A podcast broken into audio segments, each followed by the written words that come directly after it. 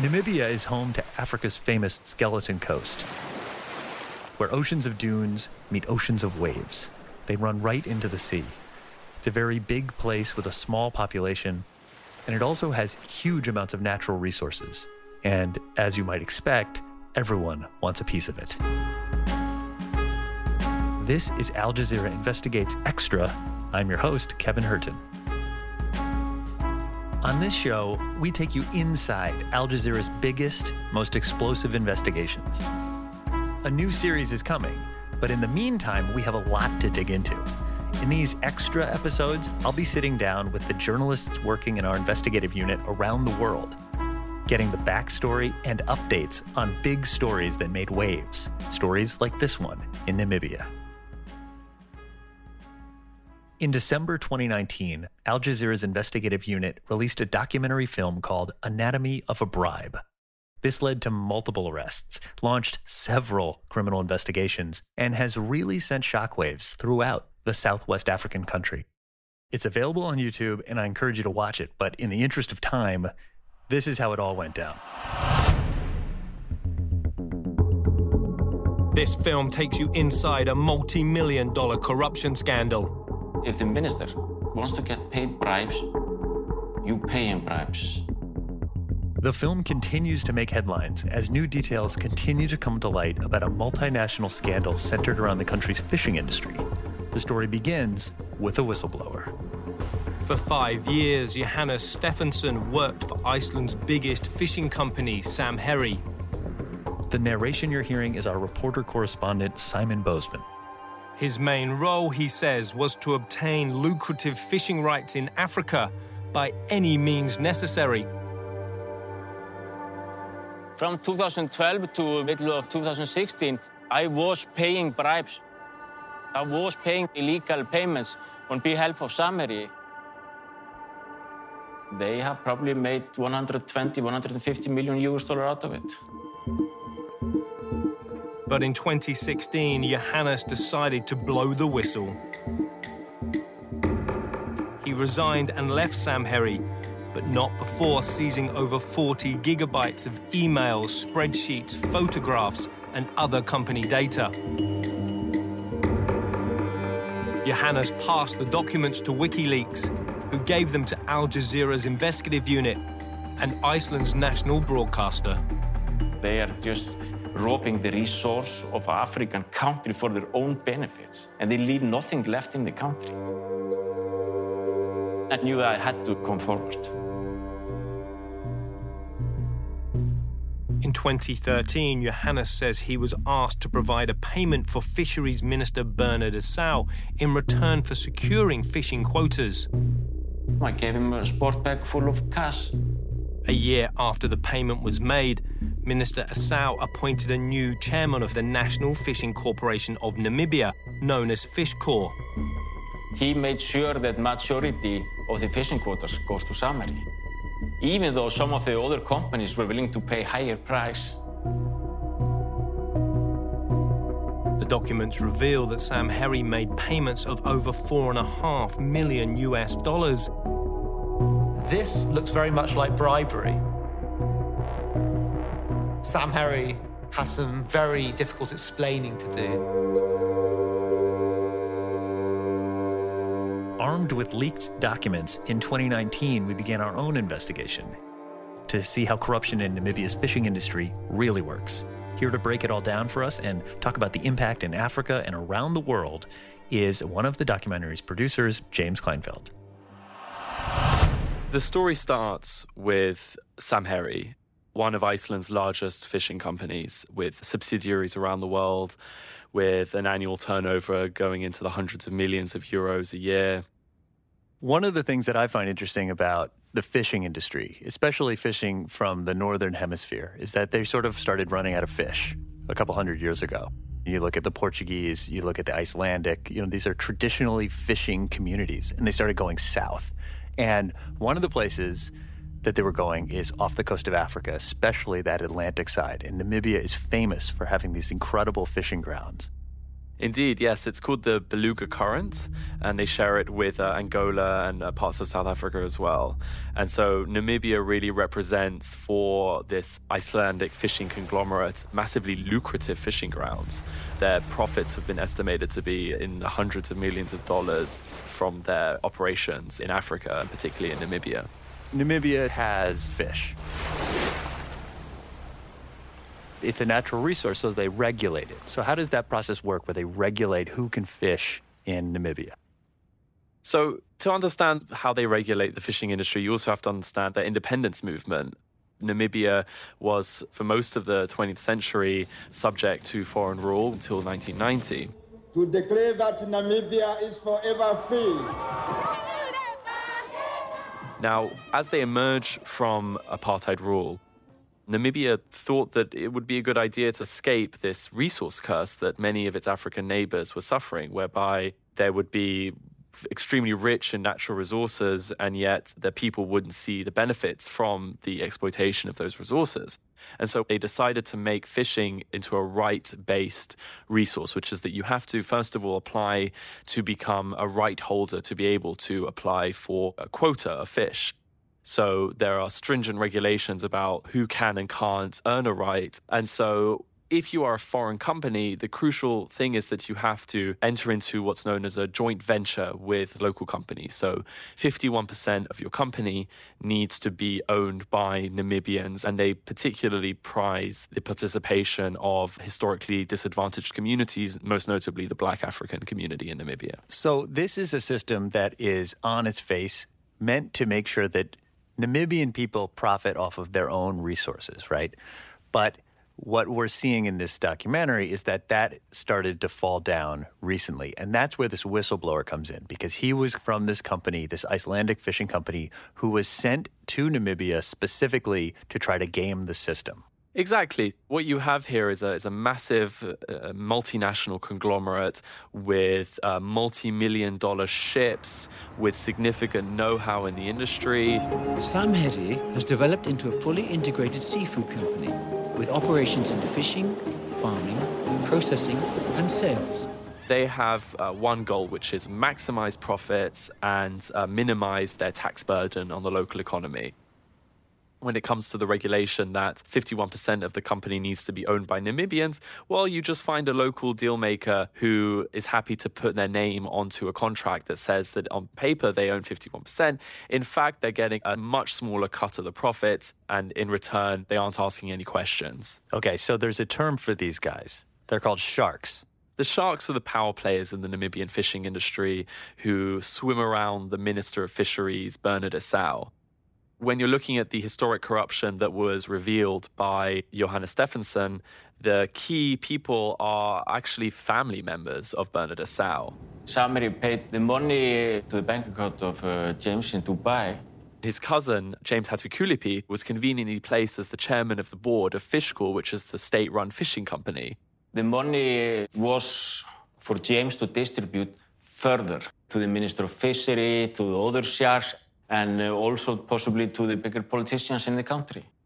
Building off of that, this might be too in the weeds, but I'm curious about what the role of Fishcor is. You said it's a state run fishing company. Their primary goal, just like any other state run enterprise around the world, is to generate income for the government. They are allocated a certain amount of fishing quota on an annual basis. Now, in theory, what they're supposed to do with that fishing quota is sell it to the highest bidder and thereby generating um, income for the government. Whereas actually, what we see happen through the documents that were revealed by Mr. Johannes Stefansson was that Fishcor was actually selling its highly lucrative uh, fishing quota to Samherji, and Samherji was below the table paying uh, millions of dollars of bribes. With James as a head of Fishcor, he made sure that majority of the fishing quotas goes to Samherji. One of the most fascinating parts of the story to me was a way to get around the restrictive amount of quotas for Samherji, and it was by opening up a new quota that was available to an Angolan fishing company. Under Namibian law, it is the prerogative of the Ministry of Fisheries to decide who gets a right to fish off the coast of Namibia. Now, they have to take into account many factors about the impact on the local economy, how many local Namibians you're hiring, how much tax you're paying, and so on. Now, of course, all of this wasn't good enough for Samherji. They needed access to larger fishing quotas uh, and, and quick. And so what they did was they took advantage of a loophole in the Namibian Fisheries Act, which states that the Ministry of Fisheries is allowed to allocate quota to companies that are the beneficiaries of a bilateral treaty with another country in what's known as the South African Development Community. But that Angolan company wasn't actually controlled by anyone in Angola, right? There was an individual who was technically Angolan, but he lived most of his time in Namibia. He was just born in Angola, actually. And that company itself was simply a shell company for another company that was itself Namibian. And so it was just a paper fiction that allowed for the Namibian government to allocate quota to whoever it wanted via this sort of complex arrangement. It was supposed to be beneficial for both Namibians and Angolans. But the true motivation was that the sharks have found a way to access quotas. I think most disturbing in this section of the film is the fact that that Angolan company, which was actually controlled by Namibian interests, these sharks, was given a quota below market value. So the people are not getting the proper amount of money. And then they're sending all of this other money off to companies that are accessible by people in the Namibian government.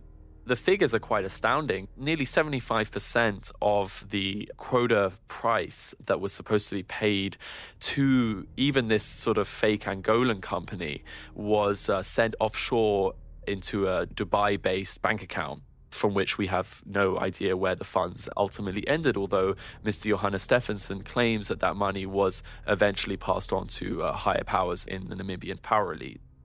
And then of the 25% that was paid into this Angolan company, we did actually manage to uh, get our hands on the banking records of this company. And we showed that of that money, a significant percentage of it ended up in the pockets of the country's now former Minister of Justice, Sacky Shanghala. I have no recollection of money coming from any relationship with Samherji. You mm-hmm. didn't know that your company was receiving money from Samherji subsidiaries? Well, I challenge you that we're, we, it received monies. Oh, I'll I- show have you the bank statements Have you here. seen? The bank statement's here. Which is shocking because it's going to the high, high levels of the government. It's also shocking because the whistleblower, and in the film you see this, there's direct involvement by the head of Samherji. We have quite a lot of uh, documentary evidence provided by the whistleblower of a trip that was made by these Namibian power elite. They went up to Reykjavik to meet with the then CEO of Samherji, Thorsteinn Mar Baldvinsson. And at this meeting, Sacky Shanghala is pitching this idea of a bilateral agreement, and it, it totally gets the approval of the leadership of Samherji. So you have this bilateral agreement between two African nations that's being discussed up in an uh, office in Reykjavik, Iceland. Right, and you see the pictures, they're all wearing snowsuits and smiling in the snow, and it's, it's such a winter scene. It's, it's really something.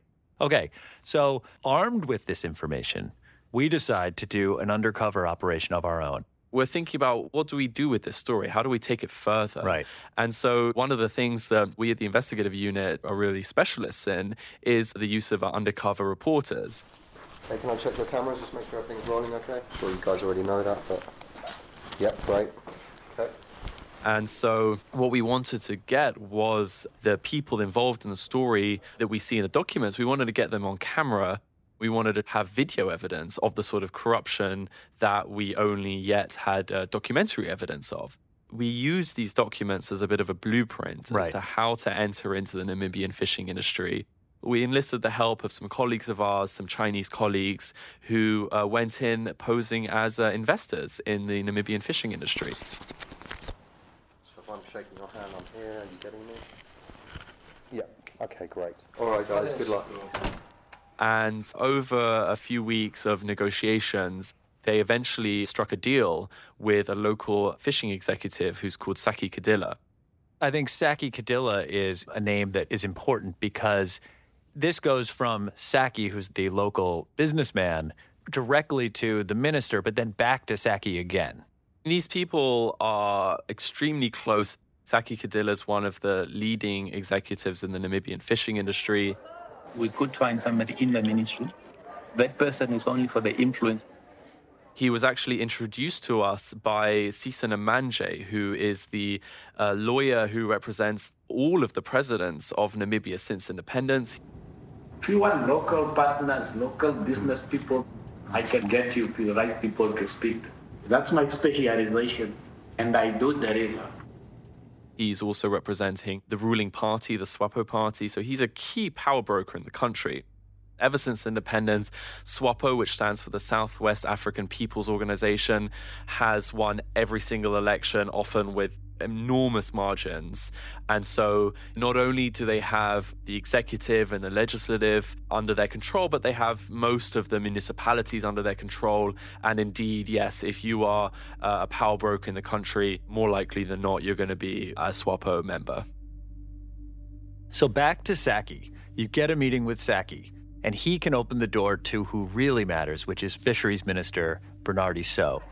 The minister will, will let me know whatever plans he wants the crucial thing about the deal that was struck with Saki Cadilla was the fact that they engineered a deal with Mike Nghipunya, who is the CEO of Fishcor. In exchange for a half a million US dollar payment to Mike Nghipunya, I should add via a shell company belonging to Saki Cadilla, which raises the potential of money laundering. In exchange for that half a million US dollar payment, Mike Nghipunya, as the CEO of Fishcor, would then assure that this fake company that we have with our Chinese investors would be allocated uh, significant amounts of quota. As long as I am with Fishcorp for the next five years, you will get quota from me. So this is really corruption 101. You're looking at a cash payment to a state official in order to get him to give up state assets, bypassing the competitive tender process. Then it ultimately has to build to a meeting with the big man, the man who can make the decision, and that is Bernard Esau. Exactly. And one of the striking things is that the very first meeting that our undercover operatives have with the Minister of Fisheries, he essentially asks our undercover operatives for a gift of an iPhone. He says, I hear that in China you have these limited edition dual SIM iPhones. It's only in China where you get iPhone with double SIM card. And interestingly, as well, at the end of the meeting, when he gives our undercover operatives his business card, he strikes out his work phone number and he adds his personal phone number and his personal email address. In mobile.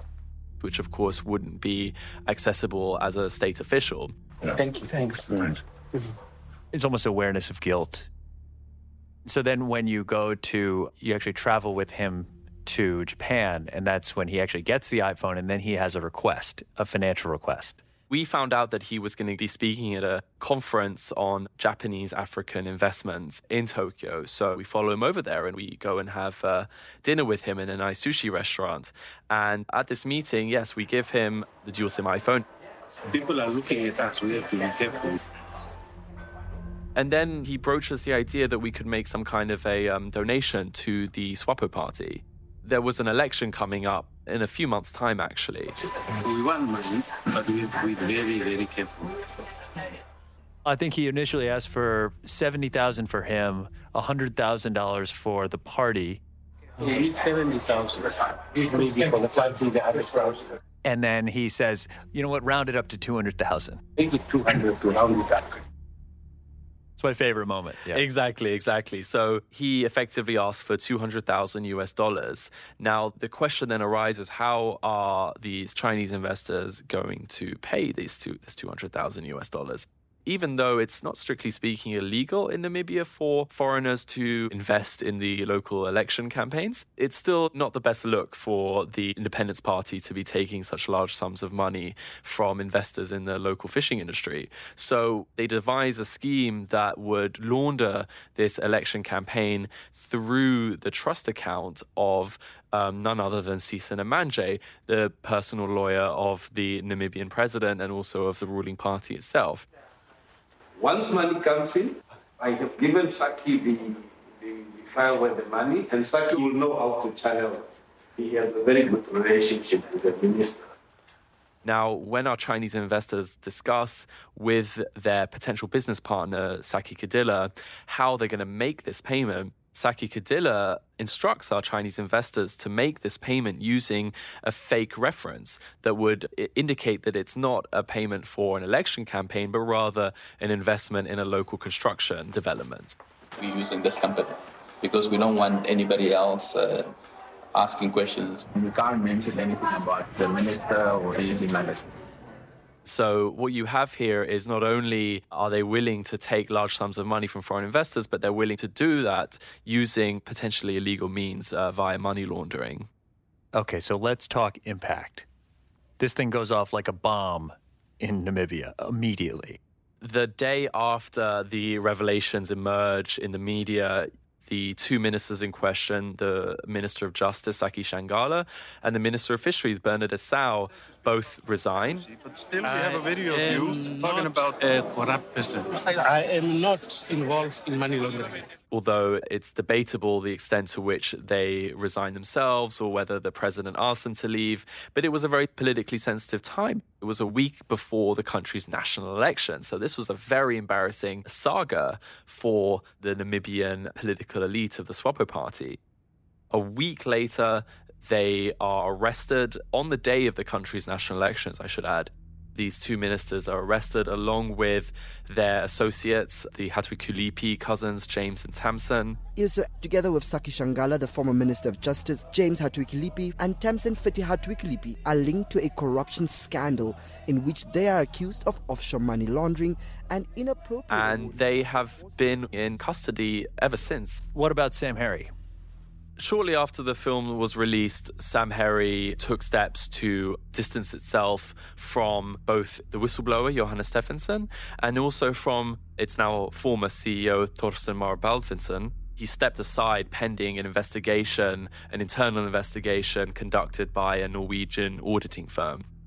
But the interesting thing is the way in which you see a, a really different response in Namibia and in Iceland.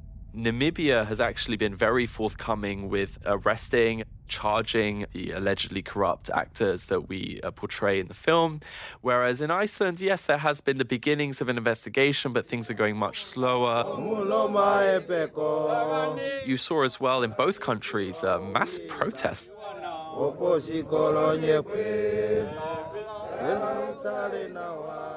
in Namibia, you had hundreds of people were marching down to the offices of the Anti-Corruption Commission. Once it emerged that the Anti-Corruption Commission had actually been investigating this the alleged corruption in the fishing industry for a couple of years now, and um, they demanded the resignation of the director Paulus Noah. This is a country that actually doesn't have much of a reputation for, for political protests as such.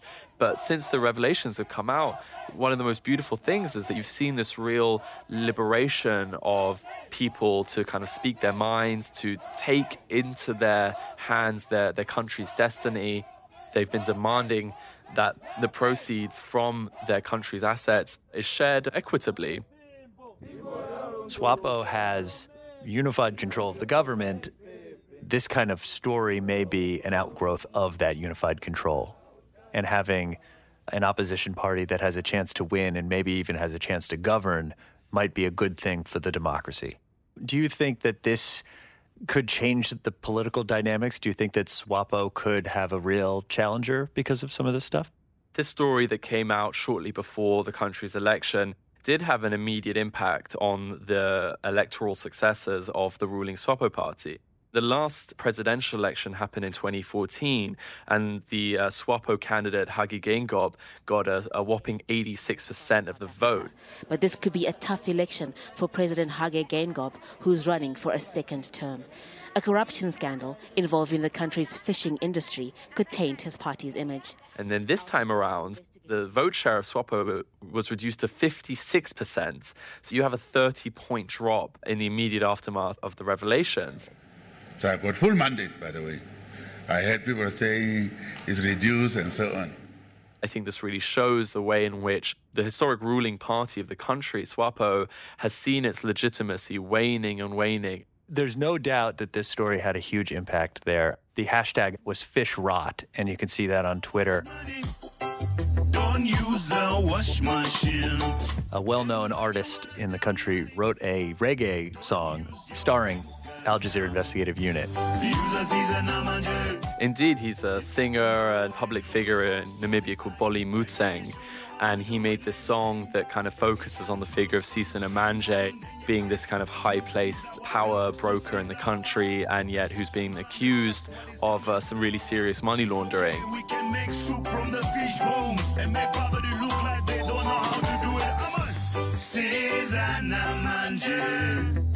He's got the loan in his bank account. The implication that uh, if you want to clean your money, if you want to launder it and, and, and you know get money into the country that's dirty, you pass it through Sisa's bank account. James Kleinfeld, producer for Al Jazeera's investigative unit, my colleague in London and my friend. Thank you so much. Thanks a lot, Kevin. Real pleasure. This episode was produced by me, Kevin Hirten, along with James Kleinfeld and the show's executive producer, Joe DeFrias. It was edited by Leo Safayanis, sound mixed by TVC Soho. Hassan Ramani and Natalia Aldana handles our social media. Phil Rees is Al Jazeera's director of investigative journalism. Graelyn Brashear is Al Jazeera's head of audio. We'll see you next time.